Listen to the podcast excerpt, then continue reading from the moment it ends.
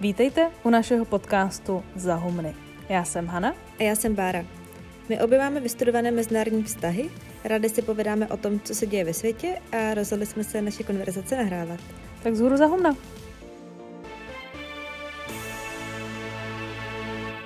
V únavě z pandemie dost možná mohlo zaniknout, že na přelomu roku 2020 a 2021 se, aspoň formálně, uzavřely dvě úplně zásadní události mezinárodní politiky. V rozpětí jednoho týdne došly ke svému konci dva příběhy, které se započaly o necelých pět let dříve, v roce 2016. Dějiny mezinárodních vztahů mají očividně smysl pro humor, protože to chtělo dost velkou sérii náhod, aby takhle společně skončily dvě události, které právě v tom roce 2016 doslova otřásly celým západním světem. Někdo teď už asi tuší, o čem mluvíme? Takže 1. ledna 2021 se Británie definitivně odstřihla od Evropské unie a 6. ledna pak byl v úřadu prezidenta Spojených států potvrzen Joe Biden, poté co prezidentství Donalda Trumpa ten samý den dosáhlo smutného vrcholu útokem na kongres. Tyhle dva příběhy, Brexit a Trump, rozhodně nikam nezmizí a s jejich dopady a následky se budeme potýkat ještě dlouho. Na papíře jim je ale de facto konec – a jelikož nás tyhle dva fenomény provázely posledních pět let dost intenzivně, přišlo nám fajn se zamyslet nad zhodnocením celého toho dvojdramatu. Určitě se už nechceme vracet k tomu, co Brexit nebo Trumpa způsobilo, nebo aspoň ne takhle čeře. Chceme spíš probrat, jak jsme o obou těchto událostech přemýšleli a pořád přemýšlíme. Totiž mediální prostor byl Brexitu a Trumpa ty poslední roky úplně plný a o obou událostech se za ty roky napsal nějaký příběh. No a my bychom se na něj chtěli podívat. Respektive zkusit rozebrat nějaká všeobecně opakovaná tvrzení a ukázat, že buď neplatí, nebo je to malinko složitější. Celou věc jsme se rozhodli uchopit pomocí zkratek, ke kterým máme, nebo jsme měli, tendenci sklouzávat. Ať už to, že se hází Brexit a Trump do jednoho pytle, ekonomické argumenty, tvrzení, že Brexit a Trump jsou totální pohroma pro vše živé, pocit unikátního rozvratu a rámování jako vítězství lží nad pravdou. Tohle všechno dneska probereme. Well, thank you very much, everyone. It's great to be with my friend Boris Johnson. Právě to, že obě události skončily opravdu skoro v úplně stejný čas, tak nabízí hezkou příležitost zkusit trochu přebrat ten nikdy nekončící mediální balast, co se kolem obou událostí nabalil. A hlavně Může to být nejenom okénko do duše v uvozovkách Trumpa a Brexitu, ale i tak trochu naší. Protože pokud nám dělají dobře zkratky, které třeba úplně nesedí, vypovídá to i něco o nás. Než se na to všechno ale vrhneme, tak není od věci si krátce připomenout, o čem se to vlastně bavíme. Přeci jen už je to několik let a tak si teď v několika málo minutách připomeneme, co se vlastně dělo. Brexit by se v hodně velké zkratce dala popsat takhle.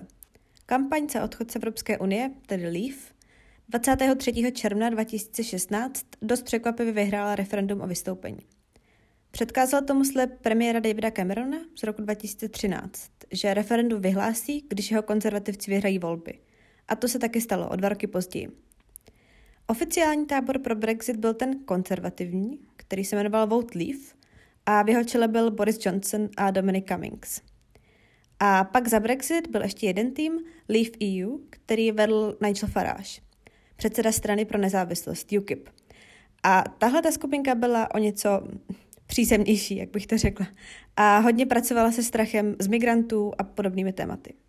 Ale společnými silami to referendum vyhráli, David Cameron pak hned rezignoval a na jeho místo v červenci nastoupila Theresa May.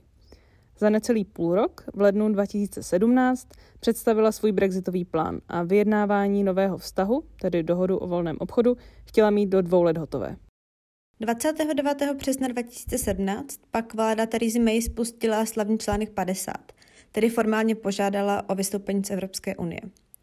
O rok a půl později spatřila světlo světa dohoda o vystoupení která ale na dvakrát neprošla britským parlamentem a Brexit se tak poprvé odložil a od té doby celá věc nabírala sklus.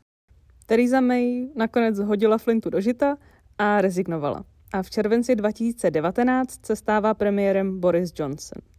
V říjnu se s Evropskou unii dohodne na nové dohodě o vystoupení a 31. ledna 2020 Británie oficiálně opustila Evropskou unii. Good afternoon, everybody.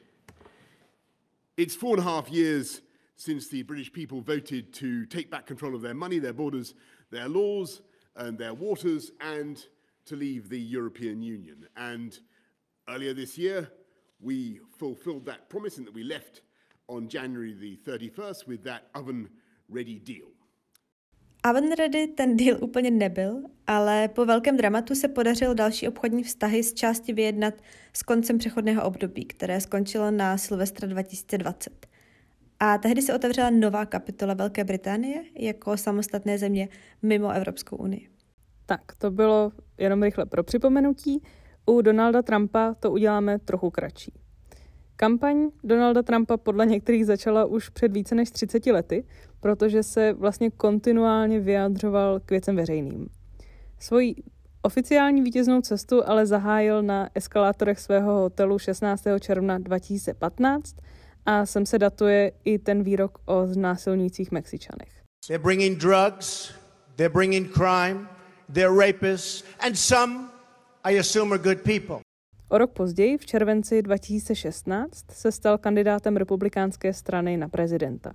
Co přesně k tomu vedlo, tak nad tím debatují chytré hlavy už dost dlouho. Ale ve finále prostě 16 více či méně mainstreamových kandidátů porazil outsider s extrémně pravicovými názory. No a po velmi pro všechny strany náročné kampani 9. listopadu 2016 vyhrál volby. V úřadu se pak choval tak, jak se choval a k tomu se ještě dostaneme. Nicméně nedá se říct, že by neplnil svoje sliby. Samozřejmě ne všechny, to asi ani není možný, ale splnil jich mnohem víc, než by některým Američanům mohlo být milé. Čistě z tohohle výčtu není úplně jasné, že by ty dvě věci spolu úplně souvisely. Ale přesto jsou často spojované, a to už od úplného začátku. Třeba týden před referendem o Brexitu tak vydala BBC článek o tom, že pokud vyhraje Leave, vyhraje i Trump. Jako důvody uváděli pět věcí. Naštvaný elektorát, globalizaci, imigraci, ztracenou důstojnost a populismus. Nebo naše oblíbení Talking Politics, které pak ještě zmíníme později, tak si v září 2016 dali do popisku heslo Corbyn, Trump, Brexit. A Jeremy Corbyn, což byl předseda Labour Party, tak uh, teď už nikoho moc nezajímá. A do dneška nám zbyly vlastně už jenom Trump a Brexit. Ale v to září 2016, uh, tedy ještě před Trumpovým zvolením, tak profesorům na Cambridge bylo jasný, že se něco děje a že se ty pomyslné ledy pohly. No a jak už jsme říkali na začátku, hýbali se jednak v reálu a taky v rovině příběhů a výkladů. A my už se teď na ně doopravdy podíváme skrze zkratky, které jsme si vybrali.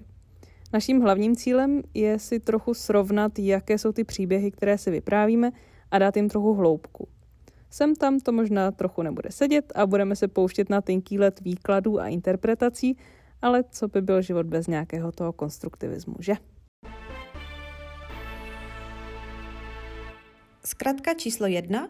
Trump a Brexit jsou to samé v bledě modrém.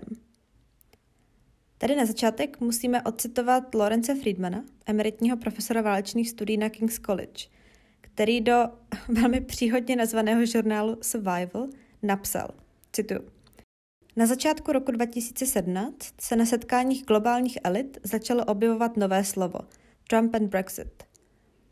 On ve svém článku pak kritizuje právě to, že, teď zacituju, Vítězství zastánců odchodu Británie z EU a vítězství Donalda Trumpa jsou součást jednoho záhadného fenoménu, který elity neumí pochopit. Trump and Brexit vypadá jako povstání lidu proti multilateralismu, mezinárodní spolupráci, liberalismu a lidským právům, otevřeným hranicím a volnému obchodu. Tohle zdání ale klame, stejně tak si to myslí i Friedman. A Trump and Brexit je tak obrovské zjednodušení a na každé, co mají společné, se dá namítnout nějaké ale. Nás napadly celkem čtyři body. Za prvé, Trump i brexitáři mají společnou vizi suverenity a soběstačnosti. Dobře známe America First a Take Back Control. Jasné slogany, jasné jako facka. Takže motiv tu máme stejný, ale každý ho ve skutečnosti chápal trochu jinak a v detailech jdou přesně opačným směrem. Trump chtěl Ameriku uzavřít do sebe, uzavřít i před zbožím i lidmi ze zahraničí. A za to někteří brexitáři sní o Global Britain a o tom, že Británie bude svobodná velmoc bez těch bruselských okovů. Ono to celé komplikuje fakt, že Vote Leave s Borisem Johnsonem, tak právě oni si představovali tu globální Británii. A, te, a ten druhý tábor, Leave EU s Nigelem Faragem, tak ty prostě jenom nechtěli lidi z východní Evropy, anebo víceméně odkudkoliv. Každopádně, když dojde na detaily, tak nám podrobnosti u té základní myšlenky soběstačnosti a suverenity prostě úplně nesedí, byť ten motiv se objevil u obou. Druhý podobný rys je antielitářství. I tady je to ale na druhý pohled trochu odlišné, protože Trump se vymezoval vůči vlastním elitám ve Washingtonu. We have begun to drain the swamp. Kdežto brexitáři neměli rádi hlavně byrokraty v Bruselu. Vymezovali se vůči expertům obecně, i těm domácím, co třeba poukazovali na ekonomické škody, ale ty hlavní špatné elity seděly až za kanálem La Manche. A pokud vám ty elity sedí mimo vaši zemi, dá se se sjednocováním úplně jinak pracovat, než když de facto štvete půlku země proti druhé. Třetí bod, kde je to malinko složitější, je fakt, že ani Trump, ani Brexit nebyli blesk čistého nebe. Oba nastadají na dlouhodobé trendy a tím, že je hodíme do jednoho pytle, tak si tím vlastně strašně ulehčíme práci. Takže Trumpa jde jen těžko oddělit od republikánské strany, která se radikalizovala už od počátku 90. let, a Brexit se úplně nejde oddělit od dekád euroskepticismu, který byl v Británii pěstovaný. Další důvod, proč nejsou to samé v bledě modrém, tak je fakt, že de facto srovnáváme jablka a hrušky, co se týče úplně té základní otázky, která se tehdy řešila. Úplně základní povaha Trumpa i Brexitu je prostě jiná. Trump v kampani sliboval konkrétní věci, které republikánští voliči chtěli slyšet. Ať už nízké daně, omezení imigrace, deregulace všeho druhu – ale hlavně šlo o čtyři roky v prezidentském úřadu, který prostě má pravidla a je zasazený do systému, který takhle funguje několik stovek let. Za to Brexit z povahy věci nemohl mít pravidla, protože to bylo referendum o jedné otázce a po to, co na ní lidé odpověděli, tak už se stavilo na zelené louce. Brexit means Brexit. Trump měl jasný mandát a existoval systém institucí, do kterých on jenom vstoupil, což v případě Brexitu neplatí. A i proto se tyhle dvě věci špatně srovnávají. Kdybychom odhlédli od Trumpovy osobnosti a všech skandálů, tak jeho kroky byly u republikánů populární a Trump v mnoha okamžicích svého prezidentování připomínal prostě jenom republikánského prezidenta. Naopak Brexit byl úplně mimo existující struktury. To referendum proběhlo v takovém trochu svém vlastním časoprostoru, ale pak už ho zase měli řešit politici v normálním politickém systému Británie – což způsobilo obrovský chaos, protože ten systém na referenda prostě není stavěný. Ostatně občas se říkalo, že Brexit je úplně cizorodý prvek, který někdo do britského systému prostě násilně šoupnul. A i proto se nám Brexit a Trump tak hezky sešli. Brexit měl být dávno hotový, ale nikdo pořádně nevěděl, co to vlastně má být a co je pro obě strany politicky únosné. Takže teď nám zbývá porovnání v rámci kampaně. A tady jsme se už konečně dostali k něčemu, co má smysl vydávat za jeden fenomén. Obě ty události jsou totiž spojovány hlavně s jedním slovem. Populismus nebo populistický. On tohle hezky popsal Gideon Rachman ve Financial Times. Napsal, s postupem času se ukázalo, že Brexit a Trump nejsou jednovaječná dvojčata. Jsou spíše vzdálení příbuzní, kteří se od sebe postupem času víc a víc vzdalují. Podrobnosti nám totiž začnou haprovat právě v okamžiku, kdy obě kampaně uspěly. Následující vývoj v obou zemích pak totiž už nebral jiný směr. V Británii před nástupem Borise Johnsona, jednoho z arcibrexitářů, vládla Theresa May, která pokud něco opravdu nebyla, tak to nebyla charismatická, showmanská, populistická politička. Takže tam nám to nesedí. A Trumpova administrativa ta byla populisticko-konzervativně, sobecky, chaotická. Asi si člověk může doplnit. Nicméně, jak už jsme říkali, kde má smysl se zastavit, tak jsou právě ty kampaně. O populismu jako takovém byla jedna z našich prvních epizod, takže odkaz na ní hodíme do popisku. Ale úplně ve zkratce je populismus o třech věcech. Vystupuje proti elitám, odkazuje se na lid a apeluje na morálku. A s lidmi tohle evidentně rezonuje. Že mají populistické hlasy a populistická řešení společný elektorát, to hezky ukázal třeba ekonomist, který do jednoho grafu proložil výsledky hlasování o Brexitu a průzkumu veřejného mínění ohledně návštěvy Donalda Trumpa, když do Británie přijel v roce 2017. A voilà, ti, co byli proti Trumpově návštěvě, tak byli spíš i proti Brexitu a naopak.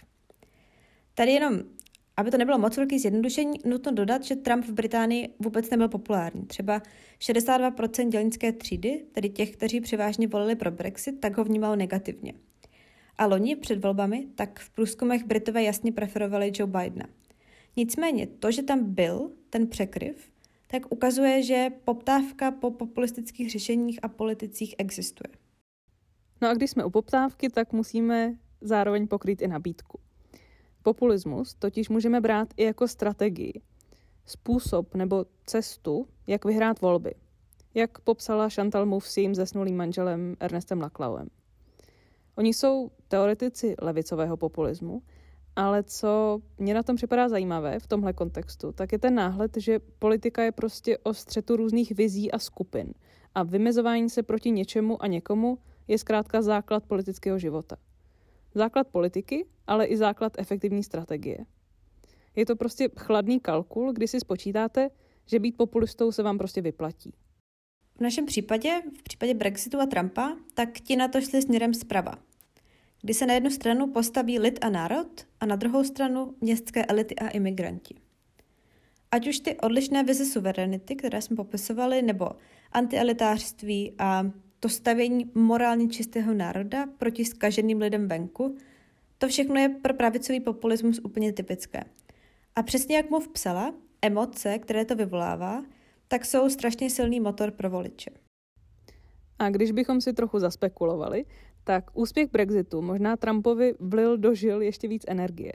Ostatně sám před volbami se prohlašoval za Mr. Brexit a sliboval Brexit plus plus plus, takže pravděpodobně se tu i trochu opisovalo. Zkrátka číslo dvě. Jak Brexit, tak Trump jsou z ekonomického hlediska úplná hloupost. Tenhle argument se silněji objevoval v případě Brexitu, nicméně našel by se i v obavách z volby Trumpa. Co tenhle argument ekonomické hlouposti spojovalo, je to, že kroky, kterými se Británie a Amerika v nějaké míře odstřihnou od okolního světa, takže zpomalí ekonomický růst, zvednou ceny a nakonec stejně dopadnou nejvíc na ty nejchudší. A tahle zkrátka má dvě hlavní roviny, kde je podle nás špatně. Jednak z ekonomického hlediska to nemusí nutně být taková hloupost, jak by se na první pohled mohlo zdát. A za druhé je to v tom, že nejen ekonomikou je člověk živ a v některých rozhodnutích hold převáží jiné aspekty, třeba kulturní nebo morální důvody. A ohánět se jen tím, že je to ekonomicky špatně, vynechává obrovskou část příběhu Brexitu i Trumpa. Takže co se týče toho, že je to nesmysl z hlediska ekonomického. Na jednu stranu před referendem existovala spousta studií a analýz o tom, jak moc Británii odchod z Evropské unie uškodí. Sice v menší míře, ale obdobně se pak během celého Trumpova prezidentství vedly debaty o tom, jak jeho tarify nebo obchodní války škodí běžným Američanům. Samozřejmě celou situaci dost změnil COVID. Nicméně i když od covidu na chvíli odhlédneme, tak se do mainstreamu v posledních letech víc a víc začaly dostávat názory, díky kterým by to, co dělali Trump a brexitáři, nemuselo vypadat tak špatně, kdyby to nedělali Trump a brexitáři. Třeba, že stát by měl víc pomáhat lidem pracujícím v oborech, které buď zanikly nebo jsou v problémech, nebo třeba průmyslová politika, tedy situace, kdy stát vyloženě pomáhá nějakým odvětvím, protože si myslí, že to bude výhodné. Třeba co se týče obnovitelných zdrojů energie. A to zrovna chce Johnson dělat moc, Trump už moc ne, ale ten zase třeba chtěl podporovat americké technologické firmy kvůli bezpečnostním důvodům. Teď to nějak nehodnotíme. Ten hlavní závěr má být, že v posledních letech dochází k nějakému přehodnocování velkých ekonomických a neoliberálních pravd v uvozovkách. A v principu je hodně kroků brexitářů nebo Trumpa víc a víc přijatelných. Jak moc Británii Brexit uškodí, uvidíme až za dlouhou dobu – Nicméně ta předvánoční hektická vyjednávání o podobě obchodní dohody hezky ukázala, že ekonomické faktory nejsou všemocné a často prostě nestačí. Jak si jinak vysvětlit, že dohoda málem stroskotala na rybách? na lovení ryb, které v roce 2019 tvořilo 0,02 z celkového britského HDP. Naopak o finančním sektoru zatím vůbec žádná dohoda není. No a tím se dostáváme k té druhé kritice zkratek, založených na ekonomických argumentech. Ekonomika totiž není to jediné rozhodující a mnohdy ani to nejdůležitější. Naše kroky a rozhodnutí jsou kombinací racionálních úvah a emocí, výchovy, charakteru, zkrátka všeho možného. A tak se stalo, že Trump dokázal na svou stranu strhnout mnohem víc chudších Američanů, než třeba předchozí republikánští kandidáti. Což navazuje na periodicky se opakující otázku, jak je možné, že vůbec nějací chudí lidé volí republikáni, vzhledem k tomu, že jejich politiky jsou jasně ve prospěch těch nejbohatších lidí. Obecně, a to už se bude týkat i Brexitu, existuje řada vysvětlení, proč lidé volí, tak říkajíc, proti svým vlastním zájmům. A zjednodušeně je můžeme schrnout jako kulturní a psychologická. Začněme třeba tím kulturním. Zastánci tohoto vysvětlení, jako třeba akademici Pippa Norris a Ronald Engelhardt, tak oni tvrdí, že důležitější než ekonomická nejistota je kulturní nejistota.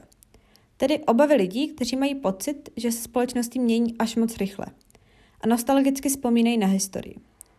Může jít o změny demografické nebo etnické, tažené třeba migrací ze zemí, které jsou kulturně a etnicky odlišné. Nebo může jít o proměnu hodnot společnosti, kdy se část populace posune směrem k víc kosmopolitnímu a liberálnímu vnímání světa. V téhle oblasti dělá zajímavou práci i Jonathan Haidt, profesor morální psychologie.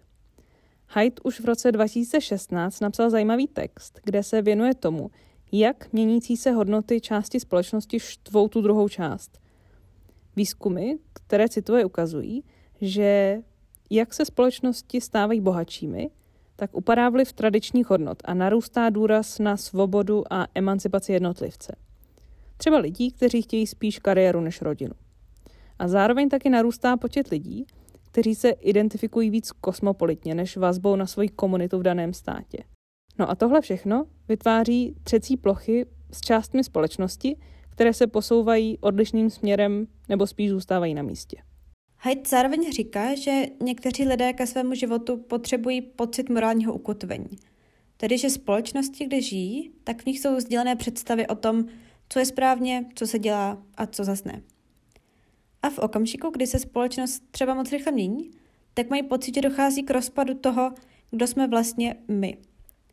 A tady nastupuje psychologická teorie nárůstu populismu, která tvrdí, že část lidí, která tenhle morální rozměr svých životů potřebuje silně, tak má v sobě takové v uvozovkách tlačítko autoritářství. Tedy, že v určitý okamžik začnou slyšet na autoritářská nebo radikální řešení. Protože mají pocit, že jenom takhle se vyřeší ten problém domělého morálního rozpadu jejich komunity. Jako by někdo najednou zmáčkl tlačítko, protože se člověk najednou cítí v ohrožení. A tak třeba některé výzkumy ukazují, že jedna z věcí, která spojuje voliče Brexitu a Trumpa, je odpověď na otázku, jak chcete, aby bylo vychováno vaše dítě. Na výběr je buď ohleduplné, nebo dobře vychované. Ohleduplné dítě má v sobě předpoklad tolerance a péče o ostatní, a to dobře vychované pak respekt k nějaké hierarchii a pravidlům. No a asi tušíte, že většina voličů Trumpa a Brexitu se shodlo na tom, že děti mají být spíš dobře vychované.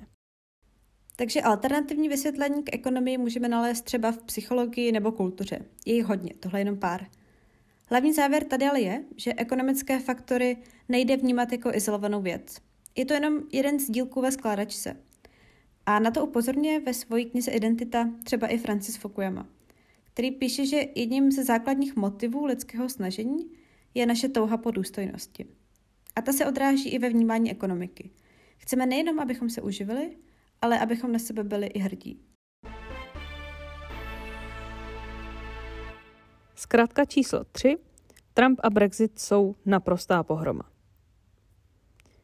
V návaznosti na ekonomický argument se taky hodně často mluví o tom, že Británie skončí mimo Evropskou unii chučí a bez přátel – a Donald Trump, že Ameriku znemožnil na mezinárodní scéně a doma nadělal naprostou paseku. Oboje je pravda do určité míry. Ale opět, nevyplatí se být s celou věcí tak rychle hotový. Protože, jak jsme říkali před chvílí, ekonomický růst přestává být jediným měřítkem úspěchu. Kola osudu jsou navíc nevyspytatelná a když do celého mixu započítáme třeba pandemii, tak taky existuje svět, kde Británie skončila překvapivě dobře a ve světě bez pandemie by zrovna tak dobře třeba skončil Trump. Takže nejdřív Británie. Čistě ekonomicky jsou ty odhady celkem jasné. Ztráty jednotek procent růstu HDP, dražší zboží, snížené investice kvůli nejistotě a přesun nadnárodních firm a kapitálu jinam. Z krátkodobého i dlouhodobého hlediska tak Británie pravděpodobně skončí chudší. Ale objevují se i hlasy, že šok typu Brexitu může být i zásadním impulzem pro změnu k lepšímu. Třeba ohledně zelené politiky, jak už jsme zmiňovali. A taky lidé, co Brexitu nezrovna fandí, jsou opatrní ohledně katastrofických scénářů. Třeba Guardian to nedávno schrnul ve třech bodech. Britská ekonomika potřebuje restart, sama Evropská unie na tom není nejlíp a jednodušší razantní změny provádět mimo EU. Takže možná to nakonec skončí dobře. Do popisku ještě nalinkujeme článek New York Times, který tuhle emoci přesně vystihuje. On se jmenuje What if Brexit works? Co když Brexit bude fungovat? No a pak taky v návaznosti na tu předchozí zkratku o tom, že ekonomické hledisko není to jediné, tak najdeme už teď příklady, kdy se Británie vede dobře, ne lépe. Třeba očkování proti covidu. V Británii v neděli 21. února dostal alespoň jednu dávku vakcíny každý třetí Brit. Přičemž většina zemí Evropské unie, kromě Malty, jsou pod 10%. A i mimo pandemii může Británie dělat některé kroky, které uvnitř Evropské unie úplně nemohla a třeba nám připadají správné. Například se mnohem víc vymezuje vůči agresivnímu chování Číny. V tom se Evropská unie snaží nějak bruslit a Británie si naopak může dovolit suverénnější samostatnou zahraniční politiku. U Donalda Trumpa je to pak trochu naopak. Tam, kdyby nepřišla pandemie, tak ho v Bílém domě vidíme možná i dnes. A to i proto, že se za jeho prezidentství Americe docela dařilo. Což neznamená, že by na tom byla nutně dobře, Nerovnosti, ať už ekonomické nebo rasové, jsou pořád obří problém a o obou tématech máme i samostatné epizody. Ale spousta lidí, a tedy voličů, Trumpův dopad hodnotili pozitivně. Stále klesla nezaměstnanost a rostly mzdy a chudoba za Trumpovy vlády taky byla na rekordním minimum. Trump byl pořád mimořádně nepopulární, jeho approval rating, neboli to, kolik lidí je s ním spokojeno, nikdy nestoupil nad 50%. Nejvyšší hodnota byla nějakých 46% CA. Ale i přesto, že zanechává Ameriku polarizovanou a svět nejistější, tak nezanedbatelná část Američanů se bude pamatovat, že nebýt covidu, tak jsou na tom po konci Trumpova prezidentství lépe než na začátku. A pokud jste konzervativec, tak vaše srdce rozhodně občas zaplesalo, ať už díky deregulacím nebo třeba spoustě nových konzervativních soudců. Z toho pochopitelně nevyplývá, že bychom měli rezignovat na odhadování dopadů nějakého rozhodnutí nebo nějakého člověka jen proto, že teoreticky může přijít pandemie nebo jiný zlom.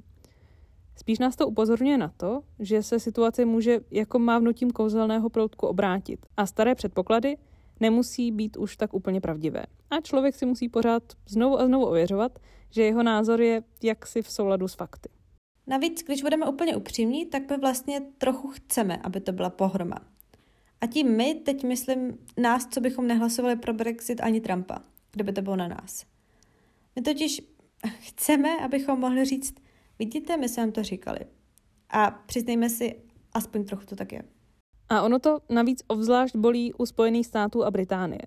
V našem civilizačním okruhu mají totiž ohromnou symbolickou hodnotu – Británie se svojí dlouhatánskou demokratickou historií a Spojené státy jako hegemon svobodného světa. Projektujeme si do nich to, kam bychom chtěli, aby se naše vlastní země dostaly, až jednou vyrostou. Zkrátka číslo čtyři. Trump a Brexit jsou unikátní rozvrat. Není jako dřív, nic není jak bývávalo. Rok 2016 se do učebnic pravděpodobně zapíše jako jeden z těch přelomových. I když teda pak si rok 2020 řekl Hold my beer, a to ještě úplně nejme, co nás všechno čeká letos. Každopádně, v roce 2016, ale tahle dvojkatastrofa, která možná až zas tak katastrofická není, jak jsme říkali, tak dost otřásla všemi kruhy slušných liberálních lidí v osovkách. Když se ale rozhledneme okolo sebe, tak jinde není tráva o mnoho zelenější. V Izraeli, velkém spojenci západu, budou v březnu čtvrté volby za dva roky. Z části i kvůli skandálům prezidenta Netanyahu, velkého spojence Donalda Trumpa mimochodem. A hned za hranicemi nezůstává doslova kámen na kameni. Libanon, Sýrie nebo Jemen jsou jen ty nejokatější příklady. A hned za našimi humny, tak to jde od 10 k 5 s Maďarskem nebo Polskem. Tímhle krátkým výčtem nechceme měřit, kdo je na tom hůř, relativizovat nebo srovnávat válku s odchodem nějakého státu z mezinárodní organizace. Ale je důležité si říct, že kromě toho, že Brexit i Trump jsou bez pochyby přelomové události, tak přelomovými jsme si je tak trochu udělali my sami. A my jsme v tomhle případě všichni, od médií přes akademiky až po lidi na sociálních sítích. Tady se samozřejmě pohybujeme na tenkém ledě, protože v mnoha ohledech ty obě události skutečně jsou unikátní. Prezident nejmocnější země světa tak naprosto neschopný poctivě vykonávat svůj úřad a odchod bývalé velmoci z elitního klubu evropských demokracií, to je příběh pro vnoučata. No ale právě slovo příběh je tady velmi důležité. Oni jsou to totiž skutečně extrémně zajímavé příběhy. Můžeme si je totiž vyprávět jako střed města a vesnice starých a mladých, vzdělaných a nevzdělaných, otevřených a xenofobních. Ale už po několikáté se vracíme k tomu, že tahle optika svádí k lenosti a ignorování těch otravných detailů, které to celé tak trochu komplikují. My jsme v rámci přípravy poslouchali staré díly Talking Politics a ještě než se přejmenovali na Talking Politics, tak se jmenovali Election a povídali si o volbách v roce 2015. A po volbách prý chtěli přestat, protože si mysleli, že politika lidi zajímá právě jenom okolo voleb. No a v září, tedy ještě předtím, než byl Trump zvolen, tak tam David Ranciman vysvětluje, proč Talking Politics bude pokračovat. Máme tu Brexit a Trumpa a je to asi nejvíc vzrušující období v politice. A cituju, We don't know what the hell is going on, like everyone else. Ale je to opravdu nejvíc vzrušující období v politice? A pro koho? Pro politologii určitě, ale pro koho ještě? V nějakém ohledu od roku 2016 žijeme ve změněném světě. Ale pro spoustu lidí se toho za stolik nezmínilo. Navíc s aktuální pandemí se zdají úvahy o povaze politiky ještě vzdálenější problémům těch mystických obyčejných lidí. Takže co když jsou Brexit a Trump opravdu jen jeden z mnoha zajímavých příběhů, které v posledních letech poutaly naši pozornost a navíc ještě trochu neoprávněně, protože kvůli tomu, že jsme se na ně tak zaměřili, tak nám unikaly zas příběhy jiné. Navíc se k tomu přidává to, že nová lingua franca, nebo spíš lingua anglica, je angličtina. A tak de facto domácí události ve Spojených státech a v Británii zná celý anglofonní svět, což je víceméně celý svět. Posloucháme podcasty, čteme články, koukáme na late shows a to vše nás pravidelně s těmi událostmi konfrontuje. A zase to neznamená, že by nebyly významné nebo že by velká spousta lidí necítila jejich dopady. Jenom stojí za to se zamyslet nad tím, do jaké míry bylo těch necelých pět let ve stínu Trumpa a Brexitu v jejich stínu právě proto, že se to tak trochu nabízelo. Zkrátka číslo pět. Trump a Brexit jsou založené na lžích.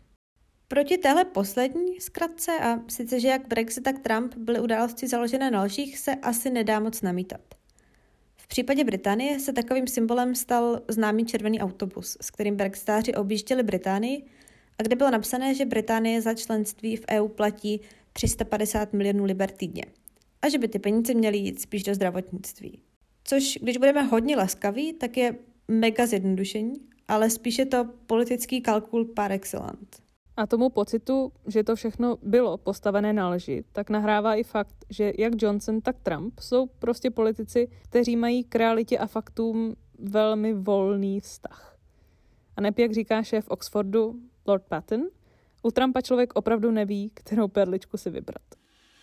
When thinking about the truth or lack of it and President-elect Trump's campaign You're really spoiled for choice.